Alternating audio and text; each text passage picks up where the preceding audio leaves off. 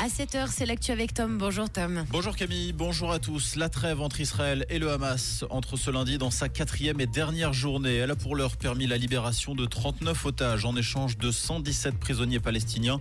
Hier, 39 prisonniers palestiniens de moins de 19 ans ont été libérés de prison en échange de 17 otages, dont 3 étrangers.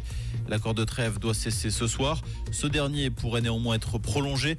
Cette nuit, le Hamas a indiqué chercher à prolonger cette trêve au-delà des 4 jours dans le but d'augmenter le nombre de prisonniers libérés. On connaît les deux candidats qui tenteront de briguer le siège d'Alain Berset au Conseil fédéral. Il s'agit du conseiller d'État Balois Beatians et du conseiller national Grison Yonpoult. Tous deux ont été nommés ce week-end par le Parti socialiste après 18 tours de scrutin. Le Vaudois Roger Nordman et la Bernoise Evia Lehmann ont été battus d'une courte tête.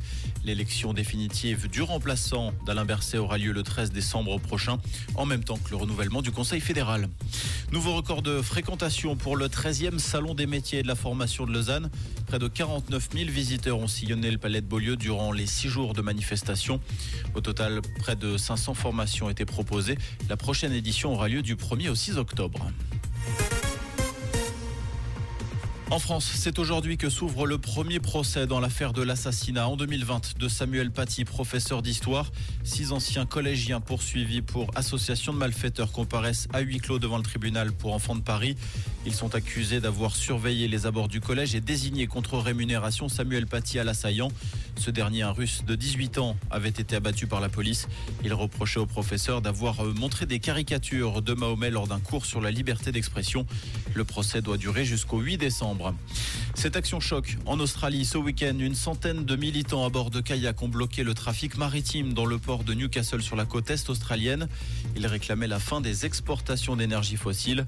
En tout, 109 personnes ont été arrêtées. Le LHC surfe sur sa bonne dynamique du moment. En démonstration, les Lions se sont imposés 5-0 hier face à Ajoie. Ils signent une huitième victoire sur les dix dernières rencontres et font leur entrée dans le top 4. Prochain match pour le LHC ce mardi avec la réception des Langnau Tigers. Comprendre ce qui se passe en Suisse romande et dans le monde, c'est aussi sur Rouge. Pour ce lundi, un ciel couvert en matinée avec des températures en baisse. Hein. Couvrez-vous bien ce matin, on a moins 2 degrés à la vallée de Joux, 0 degrés à Bulle et à Ria et 3 degrés du côté de Crissier.